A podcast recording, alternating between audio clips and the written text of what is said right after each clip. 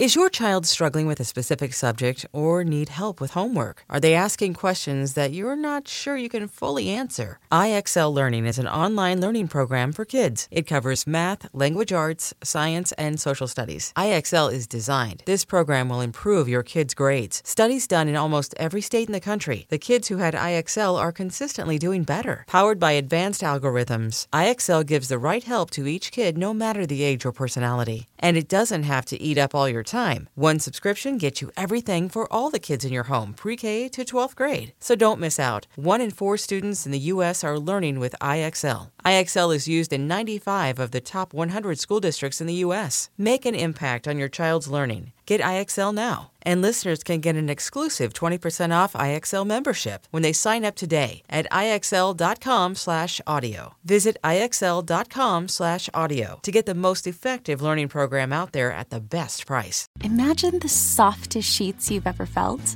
Now imagine them getting even softer over time. That's what you'll feel with Boll and Branch's organic cotton sheets. In a recent customer survey, 96% replied that Boll and Branch's sheets get softer with every wash. Start getting your best night's sleep in these sheets that get softer and softer for years to come. Try their sheets with a 30-night guarantee, plus 15% off your first order at bollandbranch.com code ODYSSEY. Exclusions apply. See site for details.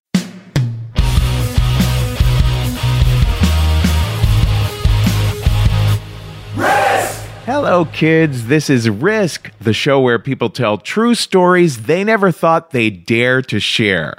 I'm Kevin Allison, and every Thursday we release these special episodes that we're calling Classic Risk Singles. Each of these episodes features just one story from the past. If you're new to Risk, you should know that the podcast can be very uncensored.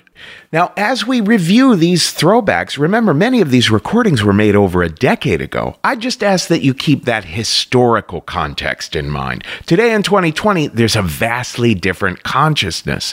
Risk has always asked our storytellers to err on the side of not being too cautious, to speak in as unfiltered a way as possible. That said, we also want our storytellers to be compassionate in their storytelling. But even in stories where you hear an overall compassionate context to the sharing, you might still notice some moments that strike you as cringeworthy today. A lot of these storytellers, and myself as the host of some of the oldest episodes, would probably have handled those moments differently today. As always, the title of the series, Risk, is itself a trigger warning. This week, a story that Tori Weston first shared on the podcast in August of 2014. I should warn you, there is child abuse in this story. Here's Tori now with a story we call The Power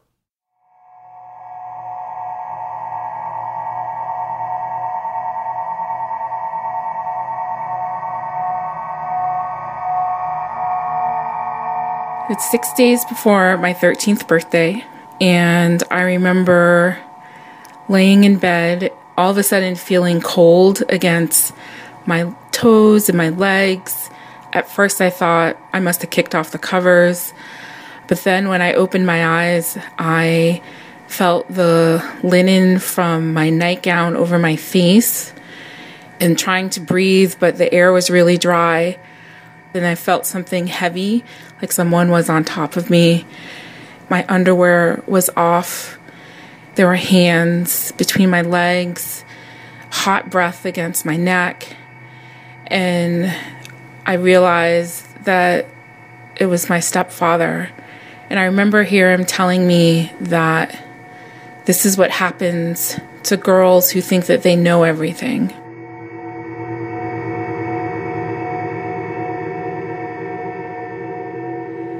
I don't remember how long it lasted. I just know that during the time it was happening, I kept on thinking about the dinner we had just had.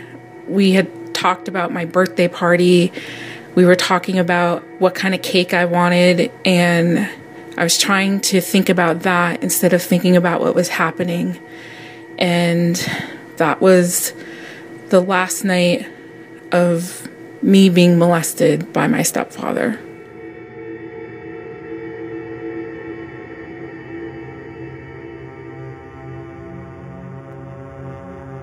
It started out with like hugs that lasted a little bit too long, to pretending that he had to go to the bathroom every time I took a shower. And I started noticing these repetitive things and kind of casually bringing it up to my mom, like, well, don't you think that's weird? And, she's like, well, you know, everyone has a busy schedule. You know, you guys are getting older, so make sure you cover yourself up when you take a shower. And I didn't really think much of it until coming home from field hockey practice and I had a huge knot in my calf from like getting hit with the stick and I was icing it and he had offered to like take a look and I just remember his hand going way past where I had a huge bruise and so those kind of incidences kept on building up to um, doing something more.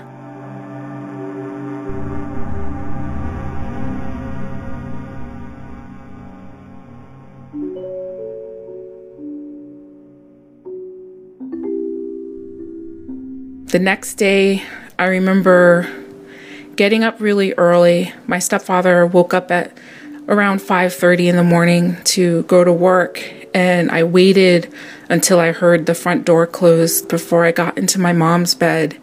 I don't think my mom thought about anything of me crawling into bed with her, but I remember getting a little scared because my stepfather had walked back into the room.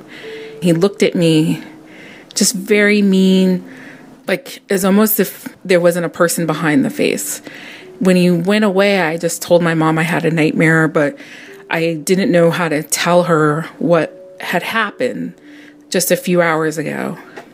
And I just remember going through the routine of getting ready for school and my mom leaving for work, spending my school day just trying to figure out how am I supposed to tell her what had happened? What do I say? I wasn't sure what to say. I remember her getting home from work and we had to go to the store. There was no milk and bread. And I remember walking to the store, her asking about my day, and I started crying. And I didn't know how to tell her that this horrible thing had just happened. And I knew that she was looking at me, not knowing what to say, but knowing there must be something wrong. And I remember grabbing what we needed to get. And right when she pulled the food stamps out of her purse, I said that Danny was molesting me. The cashier heard what I said. Wasn't sure if my mom heard what I said, but I just remember my mother putting things in the bag and trying to get us out of the store. And our walk home was quiet. I was still crying, trying to tell her what had happened but she was walking very quickly, like with purpose, trying to get back to our house. My mom opened the door, and I remember looking at my stepfather. My stepfather and I, at me, 13 years old, were the same height. I kind of sprouted up the past two years, so we were at the same height. And he had a very like medium build frame. When my stepfather would get upset, he would clench his fist and you could see the veins in his arm. He had a vein that would go up his neck that would pop out. And I was very nervous about what would happen next. But I remember my mom sending me and my siblings upstairs, telling us to wait up there until she told us to come down. And her and my stepfather got into an argument, yelling back and forth. And then there was a pause in the yelling and hearing my stepfather. He had a certain rhythm when he ran up the stairs and just hearing his boots just hit every single step and running into the room and grabbing his duffel bag and then coming down the stairs and then slamming the door hard enough where the house shook. I'm not sure how we proceeded that night, but things were going to change. I wasn't sure how that change was going to happen. There was no, everything's going to be okay. There was just, you guys need to eat. Let's hurry up and get you to bed. And there was no acknowledgement of what I had just said.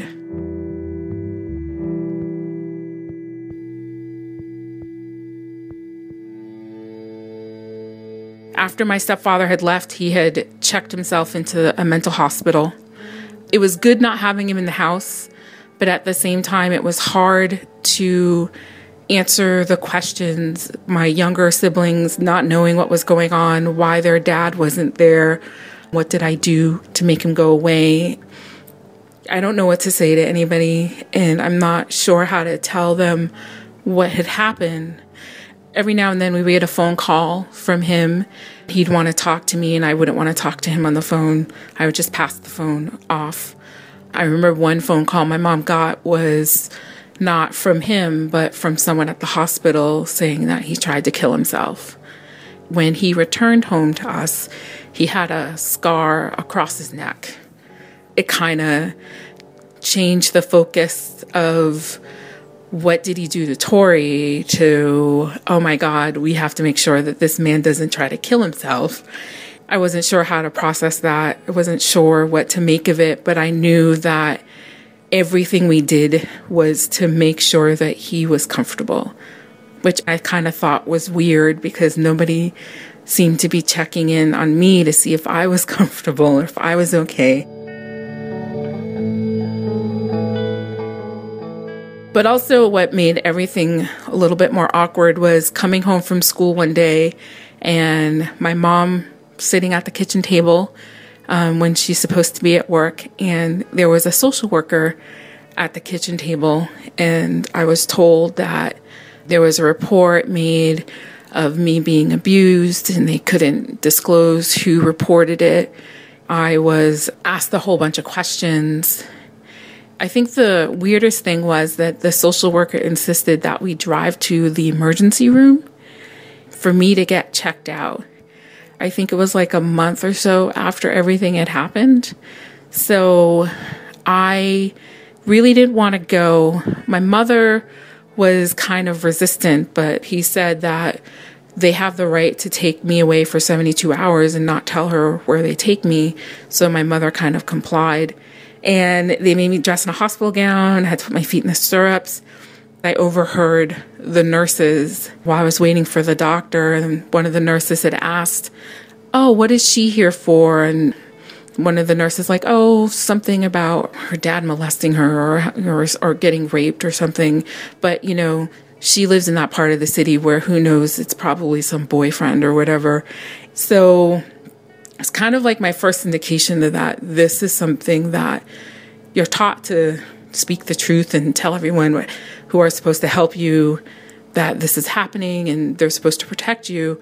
I kind of started getting the feeling that the quieter I kept, the less I said, the better I was.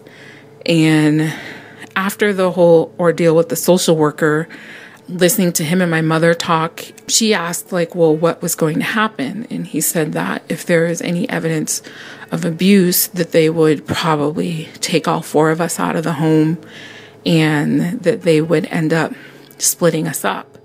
And my mom asked, well, where would you take them?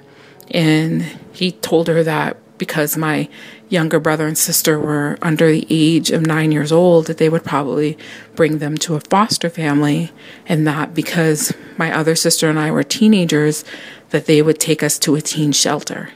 And my mom was like, Well, what, how are they safer if they're in a teen shelter? And he didn't have an answer. So the idea of being in a place where I would be even less protected and not knowing how to navigate whether I would be safe or not was scarier than having to possibly live underneath the same roof with my stepfather.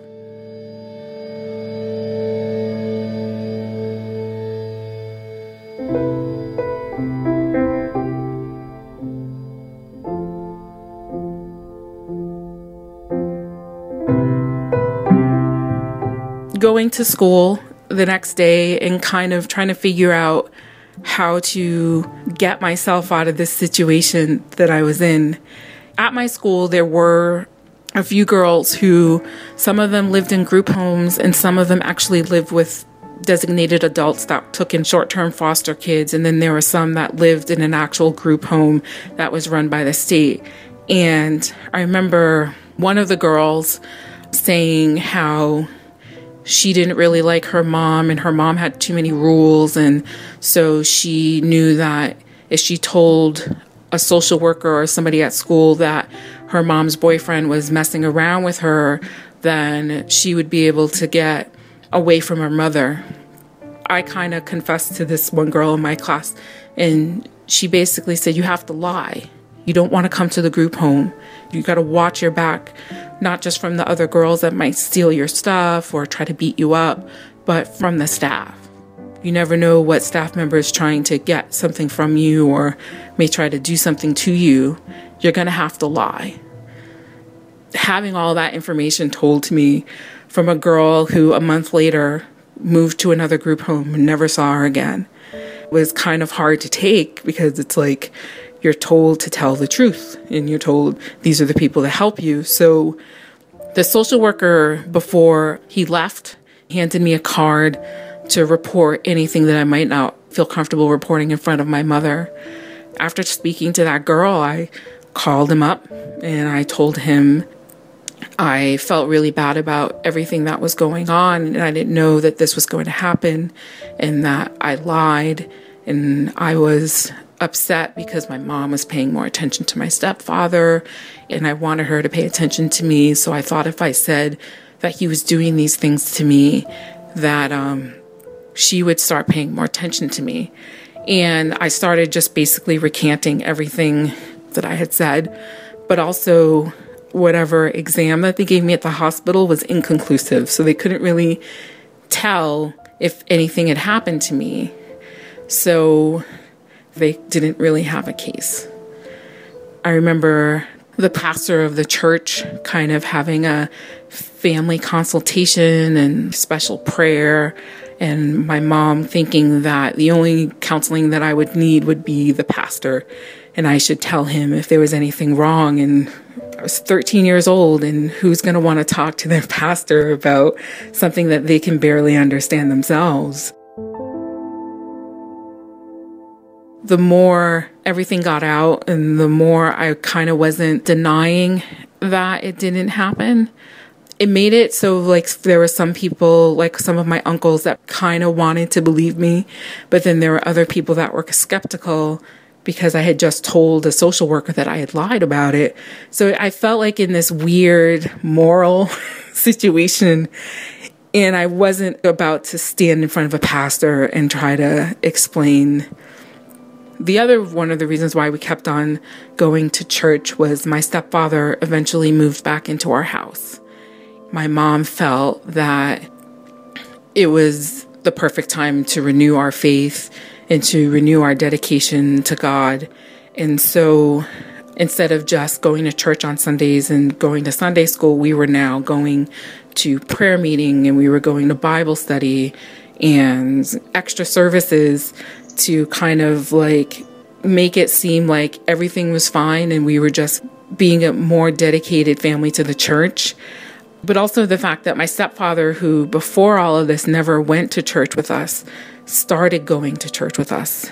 And that made it very uncomfortable for me because now it wasn't just like having to be in the same house with him, it was hearing him participate in prayer and to testify, which is a big thing in Baptist churches where you have a point in the service where you tell the congregation how good the Lord has been to you. And hearing him talk about the devil trying to break up his family and we have to keep the black family together and having to sit next to that and having to hear it and try to look like I wasn't upset about it and not give anyone anything to gossip about because that was another thing my mom was afraid of was before all of this, I would participate in everything.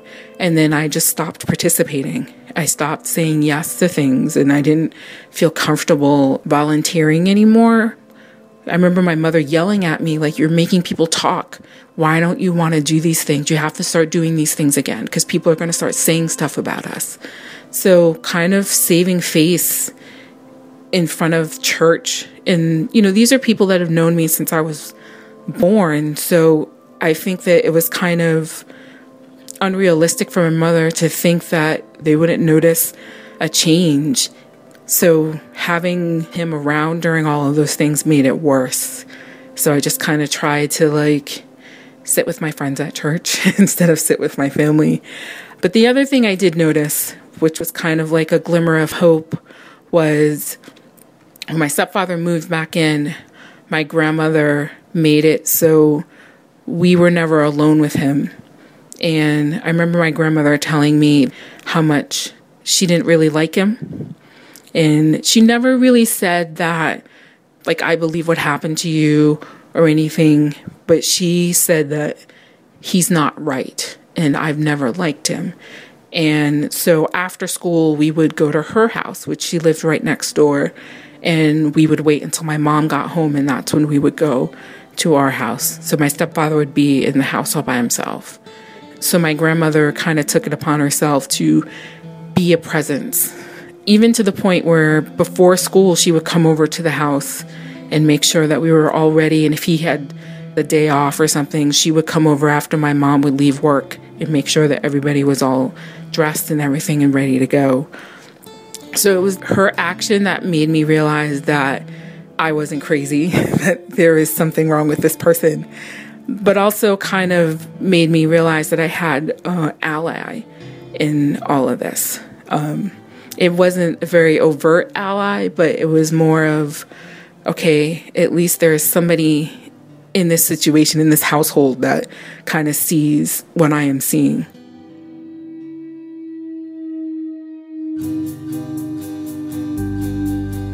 So, besides amping up our religious activities, my mother made it a point that we eat dinner together, you know, more than just on Sundays. It was awkward because it was almost like a sitcom where the mom sat at one end of the table and the father sat on the other, and the children on both sides. And this particular night, my mom had made my favorite meal chicken parmesan, and my little sister kept on talking about hula hooping at school and how she could hula hoop the longest. I was trying to just make it through the dinner, and the only seat that was available at the table by the time I got to the table was next to him. I was trying to like sit in a way where I didn't have to look at him, and my mother, she's like, Tori, you say the prayer. And I didn't really want to talk, I didn't really want to say anything to anybody. And I just remember kind of mumbling it to the plate, like looking down at the plate and saying, God is great, God is good. Thank you for our food, amen. Everyone else is like grabbing food and putting it on a plate. And my stepfather, whenever he ate, he kind of like would shovel food into his mouth. My mother was constantly always telling him to slow down. You know, the food's not going anywhere. And I remember what made me turn to look at him was that rhythm stopped. He had like sat straight up and his nostrils were flared and it looked like he was trying to say something but nothing was coming out of his mouth. I look the rest of the table, no one's noticing it. No one sees what's happening except for me. You know, everyone's talking about their day. My mom is talking to my siblings and my stepfather is there with the fork in hand, sitting straight up, trying to breathe. Seeing that he notices that I'm the only person that noticed, in realizing that, oh my God, he's choking. And I kept on thinking about this year that I've had to live in this house and all of this taking advantage of a lie that I told to keep us together and making it seem like he is this family man and all these people feeling sorry for him because he tried to kill himself. But then also not being able to sleep at night because this man is in this house and I'm not sure what's going to happen.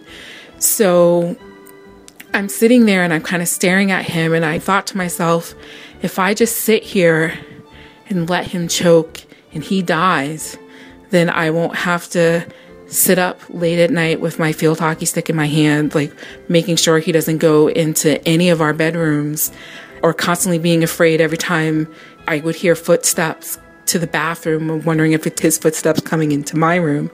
So, and then I thought about, well, if I sit here and he dies, people could make out his death as like kind of martyr him in a way, like you know, he was a good man and he died in front of his family and he was trying to keep his family together. So a part of me was like, you know, well, if that happens, then no one will ever know what I've been through, what I've had to endure, because my lie is what kept us together. My lie is what kept this family together. So I think my action of pushing the chair back and getting up was more me doing it without realizing that, you know, all of a sudden I'm standing up and I am wrapping my arms around him and trying to find that spot beneath his chest to put my fist.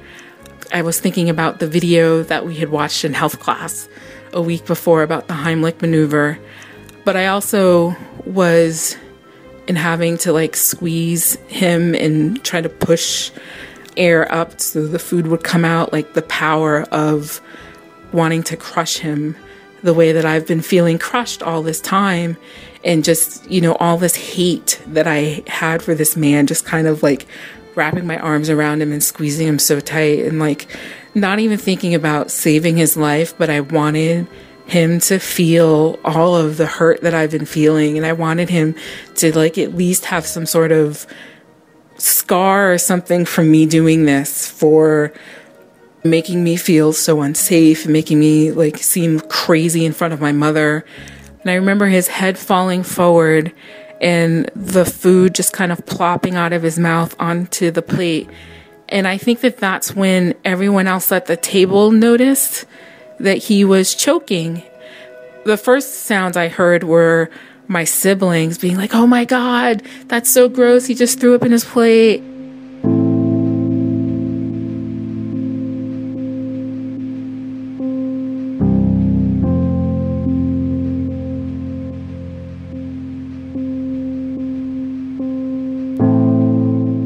Seeing my mom like you know get out of her chair and like run over to him and like pull her arms around him and he's like coughing everything up and just kind of the way that she went towards him and held him and everything i like realized that the line between us was kind of drawn in some way that our relationship is different. You know she chose her husband and there was no asking me if I was okay or how did I know what to do or anything like that. It was asking him, are, are you okay? Do we have to call an ambulance? And then seeing the way that she was tending towards him, I like kind of knew that I was kind of navigating not only the rest of this, but puberty, everything else on my own in some ways. But then I also and seeing like even in her arms just how limp he was and just kind of gasping for air. And he looked up at me and I was like for those few moments I was God that I had the power to give life. I had the power to take life. I had the power to love and I had the power to hate. But I also knew that for the first time in that year that this man was never going to fuck with me again.